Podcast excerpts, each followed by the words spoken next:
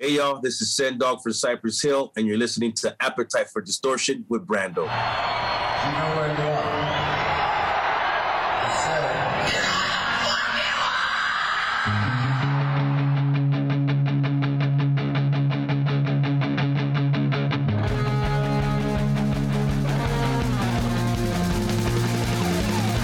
This is Appetite for Distortion.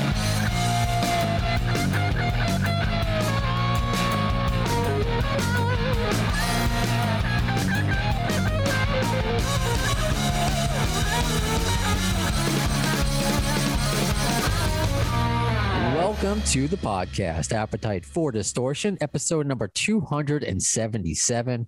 My name is Brando. Another edition of a Zoom version. So if you're listening on iHeartRadio, Q104.3.com, you found us through there. You get to watch on our YouTube channel. You get to see my background in my queen's apartment. You may see cats coming in and out. And also I get to we get to experience our guest in a different way. Sen Dog, how are you? I I I need to I don't know. I'm not worthy. I feel like I, I need to do the the Wayne's World thing to you. What an honor. Thank you. Thank you for the kind words, sir. I appreciate it. How are you, man? I'm I'm doing well. Uh, this, I guess, I I guess alluded to. I mean, this is an honor to talk to you. You mean you've been a huge part of my youth and my my current, you know, uh, my current life. It just when everything, whether it's the pop culture or just music. So this is a lot to cover, uh, cover with you. So obviously, Right before we uh, we started recording, uh, you noticed in the background. Maybe let's just get it out of the way. You know, you recognized the hands on the, the painting that I have. If those listening on podcasts, and I mentioned before, believe it or not, I got that on Amazon. This painting of of Slash's Gibson with his hands around it, and it was like maybe Yeah. 40, 50 bucks. It wasn't that expensive. I'm not a I'm not Howard Stern. I don't make that kind of uh, radio money. It's a beautiful piece, nonetheless, though. Yeah, it's cool. So one of the, the cool things I get to do on this podcast, I mean, if you can't tell by everything I'm wearing, almost everything I'm wearing, I am wearing a kind of Cypress Hill shirt, which we'll get into. Pro- Project Revolution, that tour, you Right on. in Linkin Park. Oh, that was a great. That was a great tour. Yeah, we'll get into that uh, later if we can. But uh, we I use a six degrees of GNR bacon. You know, like Kevin Bacon. That, Yeah. that, that phrase. So yeah, I've heard of that. it's it's given me an opportunity to interview some amazing people, and you're you're one of them to, uh, to speak with. So I was I'm honored to have you to have you on. Uh, I wish I, I I actually have an old school Oakland Raiders hat, which I I guess I should have worn uh, to match you. Yeah. Hey, you know, us original Raider people, we gotta wear Raider stuff every day. So that's that's what it is. I, this is what I normally wear when I'm hanging around the house, stuff like that. Yeah, so you're you're original. That's why you're OG Sen Dog on Twitter. You're original, and I I don't I want to know. I guess where did you first meet? Because he's an original too. He's from you know uh West Coast LA. So that's the six degrees of of GNR Bacon. Before we get into your solo stuff and Cypress Hill, you know how did you? Because you performed with Velvet Revolver, a lot of different things. So how did that friendship start? With uh, Slash, Yeah, with Slash, how did you meet the Oh. Guns N' Roses guys? Like, did that happen when you were already in Cypress Hill? Did you, did you, like, how did you, do you remember the first time meeting him, perhaps? Like, I guess yeah, the best way to, you know, my, my long winded uh, segue into everything, it's Cypress Hill and one of those bands for me. And it's because of Slash and people like that and the rock sound that you have.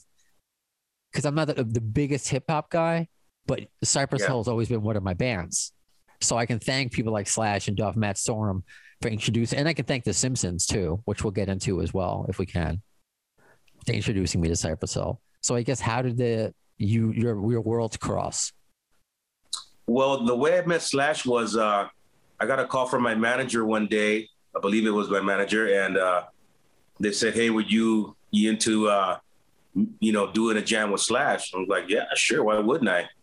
So I went down into the rehearsal room where they were at in North Hollywood, and um, it was like uh, everybody was there: Duff McKagan, Matt Sorum, you know, the whole get down. Everybody was there, and, and I was like, "Oh wow, these are the dudes right here," you know and I watched them play that day. And then they called me up on stage to, you know, do a little, you know, uh, rap rock, you know, type of thing. And this was around the same time they were putting together Velvet Revolver, but it was I had no idea about that, but it was around that same time. and then uh, you know I just started uh, started talking to Slash, you know, here and there, and and uh, you know recognized that we had a lot of different, a lot of uh, similar uh, things in our backgrounds, the way that we grew up, and the way you know we're both you know biracial and all that. And it was like a you know like a like a bro thing, you know. Like I mean, we're from the same year, we were born the same year, and all kind of little crazy things like that, you know. So I just started um, I just started hanging out with them and you know texting them here and there and see what was going on, and he would invite me to jams and and through him I got to you know meet people like you know Billy Gibbons and Ozzy Osbourne and you know just just big time hitters, you know what I mean? And that's how that that friendship began. And then we asked him to uh to play at our Cypress Hill Smokeout concert that we used to do back in the day. And he was all over it, like, you know, so I, and I didn't understand the get down of how to how do I arrange for Slash to come to a Cypress Hill show? You know, this was all out of my league, right? So, you know, I I think I got him a limousine and but there was all other things that I didn't had no idea about that he put me up on. And he's like, dude, this is how we do it, you know, you know, blah, blah, blah. So he taught me a lot of things and and I got to jam with a lot of people, you know, behind my friendship with him and and you know, meeting his family and, and going to his son's birthday party at, at his house. And, you know, those are all things that, that were special to me. And uh, he's just like a very very chill dude very humble you know and not, nothing like you would expect you know to from the guitar god you know fucking slash you know. It's he's just a everyday guy man that plays the hell out of the guitar. It's all i could it's the only way i can describe them, man you know what what made me think about it and, and it's the segue to kind of start our conversation is because this is i can't believe it's the 30th year since cypress hill's debut right it's, yeah. It's, I, I can't believe it's been 30 years. And like, again, I was, that's in my wheelhouse growing up, middle school, high school. And so it was 1991. And that was the year the Use Your Illusion albums came out. So they were already established. So did you know about Guns N' Roses at that time? Were you at all in the, the rock world before you, you did the rap rock thing and meeting people like Ozzy was rock on your radar at all? You know what? Not as, not as like trying to perform it. I w- I wasn't thinking that way, but I was a fan of you know Jimi Hendrix and the Beach Boys and mm. and all that great '60s era you know rock. You know uh, uh, all that great sound that came through the '70s. Kiss. I'm still a big Kiss fan. You know, and uh, so rock was always you know prevalent in, in my life in some way or another, even if I recognize it or not.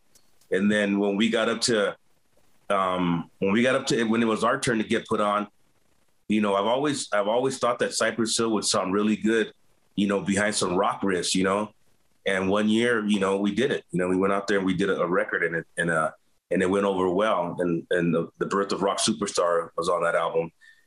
And we and we took that and we and we made it into a live show and we we showed the world that we're not scared to rock and roll or get down heavy metal, you know what I mean? And I think we got a lot of respect for that from people that you know, would would would think like, you know, oh, here comes some more, you know, hip hop dudes try to do, you know, some rock stuff. But we knew we kind of knew what we were doing and we had the right influences and, and people in our pocket in our on our side. So, you know, doing the whole the going from hip hop to rock for us was natural because we were already hip hop and rock as little kids growing up. And that's, you know, B-Real and DJ Muggs too. They all had, you know, rock influences in their families um, from you know older uncles or aunts or cousins or whatnot you know and it just and it just came through in our music naturally we already as a hip-hop band we already had kind of like this uh i don't know almost like a punk rock thing if you will you know sure. the way that the way that we came across to people kind of and um and then we just decided to do more and more and more i hope i didn't stray from far away from your question. No, no, you're hitting all of it. You're you're helping because I, I know I sometimes have uh, roundabout questions, but you're giving me a roundabout answer that I, I get it. You know, that's that's the yeah. best way. Uh, and so you guys are with that are trailblazers, I guess pun intended. You know, uh, for future conversations we can have. Because uh, me growing up, being uh, working in radio, uh, growing up on radio, alt rock well, it was 92.3 K Rock for me growing up, where Howard Stern was. And you would hear, of course, the, the grunge bands, but all of a sudden you would hear Cypress Hill. And I wasn't listening, I wasn't listening to Hot 97 uh, in, in New yeah. York. So it exposed me to an entirely new world. I, I credit absolutely you, I think maybe more so because the Beastie Boys, I love the Beastie Boys, but it was, I, they were, because I'm also Jewish from New York. So it was kind of like seeing me do it. But I was learning, I was learning a different culture, you know, from from you and B-Real and Cypress Hill. Yeah. Is that something that you think about maybe in in the terms of rock radio, how maybe you've helped? Because look, if you listen to alt radio now, it's like wow, it's a complete blend of. I mean, it doesn't sound like it just sounds like a, maybe a mishmash of what you guys started, but uh, at the time there weren't many Cypress Hill kind of bands on the radio for me. Yeah, well, you know, we were never scared of of competing. You know, we always thought we were the best at what we did, and you know, we and and you know, we still feel that way. We still feel we're the best hip hop band, but you know, um, we were never scared of going outside of our realm and experimenting.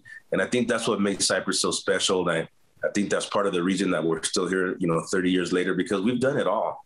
You know, and when it comes down to you know musical appreciation we have the ability to um, look at every track as just music.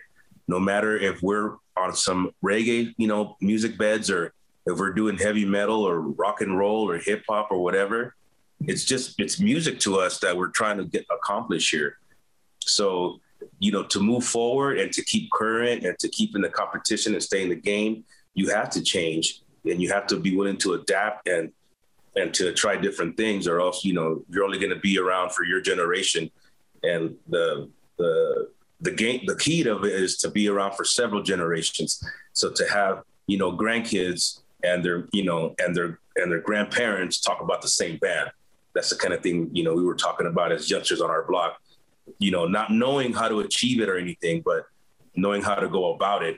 The whole culture thing came in as a uh, i think it's an added bonus um, if you will, because n- without even noticing, we never noticed. We thought we were just when we were growing up, we're just three homeboys from Southgate. You know what I mean? We're not we're not thinking Italian, we're not thinking Cuban Mexican, we're not thinking Afro Cuban. We're just looking at each other all the same, and you know we're homeboys from LA. So, um, but when the world got a hold of that, and they're like, okay, well, you know, the brown man, he's really Cuban, and this other dude, he's not this, he's actually Mexican, and and then the Italian. So it really tripped everybody out. We wanted to know more about that. And then from, you know, that where we're from comes into play and and uh and the culture there and what we had to go through to survive and everything. We put all that into music, you know, on purpose because we wanted people to know we were very proud of where we're from. And we wanted people to know, you know, exactly what it is. So, you know, the whole culture thing, you know, helped, I think opened up a lot of doors for us because we're a biracial band and most hip hop in most hip hop in those days, it was a you know proud of your be proud of your race. Like Boo-Yaa Tribe was all Samoans, Kid Frost was the Mexican rapper, the Beastie Boys was all Jewish hip hop band. You know what I mean? And Mhm. and we weren't like that. We were just you know some mutts from from everywhere, and people clung on to that. And our label told us like, you guys, um, they wanted us to show our face more because in the early days we used to drop our bucket hats o- Yeah. over our eyes and people couldn't tell what we looked like. And the label would have fits with us, like you guys got to show your faces more, man. I Like love that you guys are good-looking cats, man. You guys got to show your grill, man. You know, you know, we had arguments with them. We wanted to be dark and mysterious our whole way through, but Love it. eventually they won, and we showed our face, and and they were right. You know, they were right. It was, you know, it was cool. You know, so you know the whole that whole that whole that whole involvement of our cultures and our races and and whatnot, and still being a, a good hip hop band, like a great hip hop band that that could you know you know challenge, but not challenge, but you know run alongside with the greats like Public Enemy and Run DMC and the Beasties and EPMD. Mm-hmm. You know what I mean? And I think that right there freaked people out because you hadn't had a hip hop band like us yet at that point. We weren't all black, we weren't all white, we weren't all yellow, we weren't all red. We were just a mix up, and and I think that worked in our advantage. Obviously, I mean, look at you know where you are now, celebrating 30 years, and then it just dawned on me, you know, legalize it 30 years ago, and where we are now, it's legal where I am in New York. We don't have uh, we don't have dispensaries yet. Uh, when I go I, when I go to my my fiance's uh, home uh, city of Chicago, I, maybe I visited a, a dispensary or two. I mean, but it's like, can you think about how far we've come and the message that you had, the positivity of of hemp and and and, and with the, the the medical benefits and how long this this fight Yeah. is taken, you know, and you were just, you know, kind of looked at as a, you know, they're a stoner band. No, you guys had a message, you know, with it. So uh, you must think about that, right? Yeah, you know, the our whole Cypress Hill message is, you know, it, it came straight from, you know, High Times magazine. You know what I mean? Along with what we did on the streets growing up and our violent, you know, former ways. Uh, you know, but really the, all that stuff came from like us being addicted to that magazine. And the first day that it came out, you know, we were on it, you know, we were getting that high times and, and we used to, uh, you know, just read, uh, we used to read up on it and, and get our knowledge on. And we, that's where we developed the theory that, you know, you know, cannabis is not a drug. Cannabis is, you know, from the earth. You know what I mean? It's a it's a plant. And and we, you know, we took offense to anybody that would call it a drug.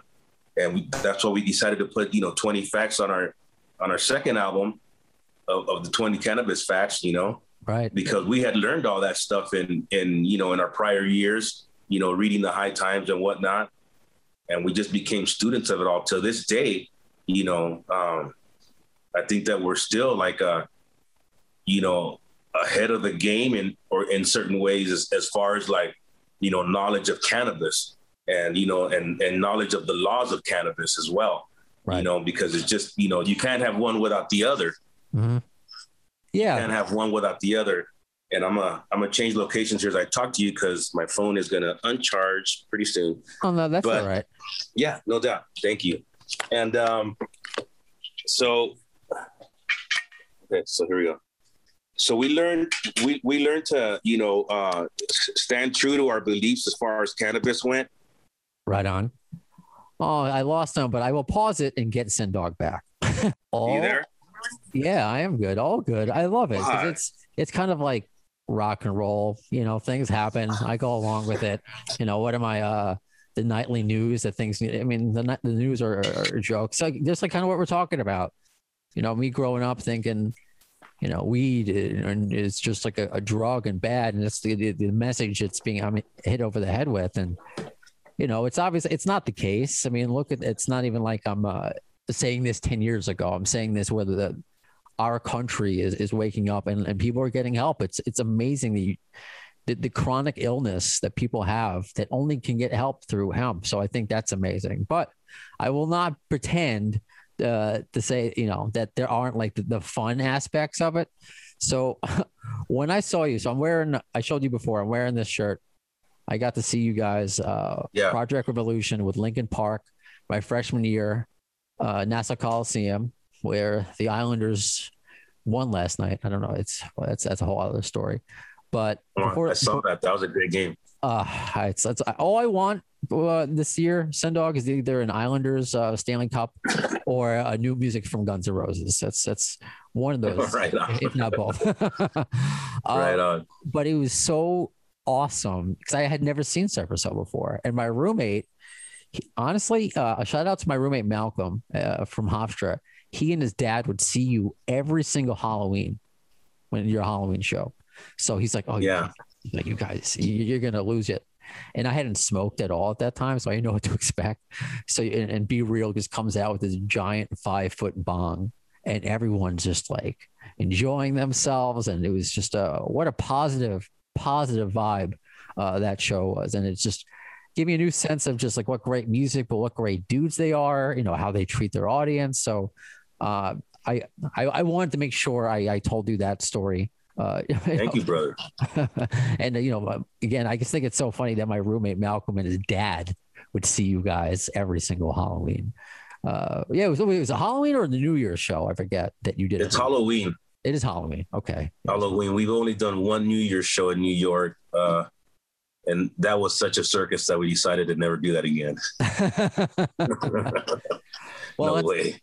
let's stay with positive stuff if you can. Um, Yeah. any memories of of Chester and that tour? You know, it's uh, obviously with the loss, and I talk about my sub theme also is mental health. So we talk about it a lot, and uh, you know, I Mhm. I was on Zoom with my therapist yesterday, so I talk about it. Uh, so, what did you have a friendship with him other than that tour? Um, what can you talk about the tour and Yeah. Chester? Well, that's what that's when we became friends with Chester and Mike Shinoda and all those guys. You know, we they invited us on that tour, and you know, Cypress, we're down to do anything with anybody at any time. So, you know, we jumped on it, and they had the hot, they had a super hot record at that point. I think that was like their first hit. Yeah. And I, all I can remember is how courteous those guys were and how polite they were to Cypress Hill. Like they always said good morning, good evening, good afternoon. Like they always, you know, encourage you like, hey man, there's really good food at catering. Go check it out. And you know, it was their tour and you know, it was like uh the last show, I think it was the last show, they invited all of us on stage uh, for their for their last song. And they said you guys could you know run whatever you do all over the stage. Just don't run up on that riser where chester sings at. You know what i mean? That's his domain. So we're cool whatever and then after that you know we became friends like you know as, as in we see each other every now and then. Um, you know we've done some we did a couple some dates overseas. We were on the same festivals and whatnot. And it was uh, you know uh, chester was a, a very you know let's not, let's state the obvious. You know his talent level was you know off the chart. You know what i mean? So as far as an entertainer, I, you know, that was like a lightning bolt hit the stage. That was Chester, but you know, um, uh, a fun guy to hang around with and, you know, just always, you know, uh, a lively sort, you know what I mean? He was always a, a, friend. If you needed to talk to somebody, call him, he'd answer. And, you know, we, we could talk about it, you know, if you needed to go that route. Um, so he, I think he's, uh, his person his personality and his charisma and all that was, you know, just over was brewing over the you know his cup overflow at this when it came to that, you know, and you know his kind will you know I believe will never be seen again. You know, the performer of the, of his level and you know capabilities. I don't think so. Um, I agree. But o- overall, yeah, overall, I can remember just how polite and, and nice they were, and they were like, you know, at that point they were like, you know, they were known already, you know, so um, they treated us like the like the veterans that we felt that we should be treated like. Mm. You know what I mean? And I'll never forget that because they just went over that. You know, not I want to. I don't want to say they went over the top. I just want to say they were extremely nice, and not just them two, but their whole band. You know what I mean? And the and both bands meshed really well. Everybody got along great. And you know, at the end of the run, you know, you had that feeling like, man, I wish we had like a couple more weeks left on this, you know? yeah. And that's what I, that's what I remember about, you know, Chester and, and the whole Linkin Park experience. Cool. Thank you for sharing that. And uh, one more just fan thing I need to ask before we, we talk about everything new with you. How is it with The Simpsons? Because that, I mean, that was one of the, the Simpsons in its prime. It's it, for those that aren't familiar. It's the Homer uh, Palooza episode. The Smashing Pumpkins are Yeah. in it. Uh, Peter Frampton is in it, and one of the best scenes. You guys and somebody orders the, the you know an orchestra, and like that one of the Simpson characters comes out and like, did somebody might have ordered uh, an orchestra? Maybe Wall High, Cypress Hill. I'm looking in your direction, and you hear a bit of Yeah. stain in the membrane with the uh, the orchestra, which sounded great. So uh, yeah. how did that how did that come about? How was that experience? Well, uh, you know, at that, at that point in time, we were coming off of our, uh, of our second album, which was a number one album, you know, globally. And, and we were getting, you know, a lot of offers, you know, a lot of offers that we turned down, you know, but when the Simpsons came in, I was like, dude, we have to do the Simpsons. This TV's gonna, this TV show is gonna last forever. I could already see that, you know what I mean? I hope so. So we went over, we accepted the you know the offer. We, we, we went up in the studios, and it was just like a you know bunch of mics hanging from the ceiling, you know. And uh, there was no no one else was there, just the three of us. And they told us, "Go ahead, read your lines." You know, we did it maybe three or four times. They're like, "Okay, cool, we got it." Maybe it took like an hour, okay. and uh, and then it came out. And then um, now this is where I noticed the, the the power of television for the first time. I was in a supermarket and I was trying to get like some beer and some meats. And had some bros coming over, throw down and shit. And this little kid, his mom walks by me, he's staring at me. And a couple minutes later, they walk by again, and you know he's still staring at me. So the third time they see me, the the mom walks up to me. He goes, "Excuse me, sir, can I ask you something?" You know, she goes, "Can you please do me a favor?" And I said, "Yeah, sure." She goes, "Uh, can you please tell my son that you're not a Simpsons character? He keeps insisting that you're on The Simpsons." And I'm like, "Lady, I'd love to help you, but he's right." you know. So this kid was about maybe six or seven years old at the time, right? And I noticed right there that that move opened us up to a whole younger generation Right and demographic and everything. And I didn't expect that out of it. And to this day, I still get people telling us my first time I ever saw you guys was on The Simpsons, Wow. you know, oddly enough. So, and that's their introduction to Cypress Hill. God damn it. your phone. it's okay. Oh, we're gonna pause and we're gonna get him back again. I love it. All good. Well, we'll get you out of here. We'll get you out of here soon because I know you're more user to There's, charge. I think there's someone else trying to interview me right now. Oh, so- no, I think I- get- we can leave them hanging for a few. yeah, I know we were we were running late. So, but um, but with that, thank you because I again I was introduced so much with Cypress Hill just through friends uh, on, on alternative radio through The Simpsons. So you're so much a part of the lexicon, American pop culture, pop culture, and I think in general, more so than just the the music and the message. Like you really transcend a lot of different areas. So with that, here we are, 2021. We are finally hitting the road, right? With Cypress Hill and some of your solo stuff. So can you tell us what's the latest, what Yeah. you're keeping busy with? Yeah, well, first we're gonna we're gonna head off in August and and and do a little, you know, we're back on tour trial run with uh with Atmosphere and, and DJ Z Trip. Cool. And um I we, I don't think we've toured with Atmosphere before, but Z Trip we have. And you know, I I expect can't a really read the good back of my shirt. I think wasn't that the other? Yeah, yeah, exactly. You're right. It was Edema, and yeah, okay, wow, okay, there yeah, you go. Ademo was on that and Z Trip, yeah. okay, And uh so we're back, you know, many years later touring with Z Trip again. This this ought to be cool. funny. and uh and then and then we you know next year we'll, we'll have a bunch of stuff we have our new album coming out as well as our documentary um i think the album's going to drop in march and then you know the docu movie will be in in um, april the following month and then we also have a, a bunch of we have a european tour for cypress hill um which we're you know we're looking forward to doing you know getting on some big stages and doing all that thing again and then um my other band Powerflo we're finishing up an album and we also have dates in Europe, you know. So we got Hellfest and like Graspop and like some really cool heavy metal looks, you know. So we're, uh, you know, my cut, my work is cut out for me for the next year or so. You know, as soon as as soon as it starts up, it's going to be on. Yeah, that's the way it seems to be. But you must be chomping at the bit. I mean, were you bored during the pandemic? But you or you used that all that time to create everything. You know, create everything in just once. Like you said, it's going to be on. Yeah. Yeah, you know what, man? Uh, I actually uh, this whole downtime, whatever, I actually used it to, you know, uh, stay home and play with my kids and Mm, watch them grow and you know things like that. And cool. yeah, you know, I I, I was hoping it lasts longer, but you know, like you know, we got to get back to work, and I get it. So we'll, you know, we're gonna head out there, but you know, to me, this whole thing, you know, aside from being having to stay home all the time and not being able to go places, you know, to me was great. You know, we've been going at it for you know, thirty years in a row, pretty hard. So. um a year and a half off. What is that? That's you know nothing to us. So, you know, I enjoyed it. Right the on. honest truth. Well, I know you're. It's going to be on. You're already on, obviously, the promotional tour, talking to people. So thank you again so much for your time.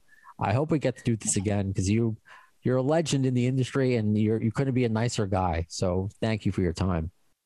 Right on, brother. Thank you for yours as well. And, and my bad for the interruptions and people, you know, and this and that. But you know, we got through it. We're good, man. You know, and uh, anytime, anytime, let me know. I'm always ready to talk to you again. You've been an incredible host.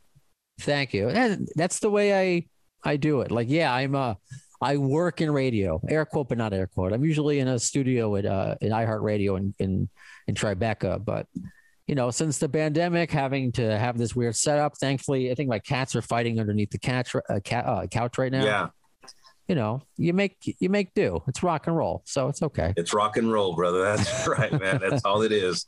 so oh and i'll have to ask you about this next time uh this is how i end my episode that's why i allude to it uh, so that does it for this episode of appetite for distortion when are you going to see the next one next uh next interview well in the words of axl rose concerning chinese democracy uh, you'll see it i don't know if soon is the word Thanks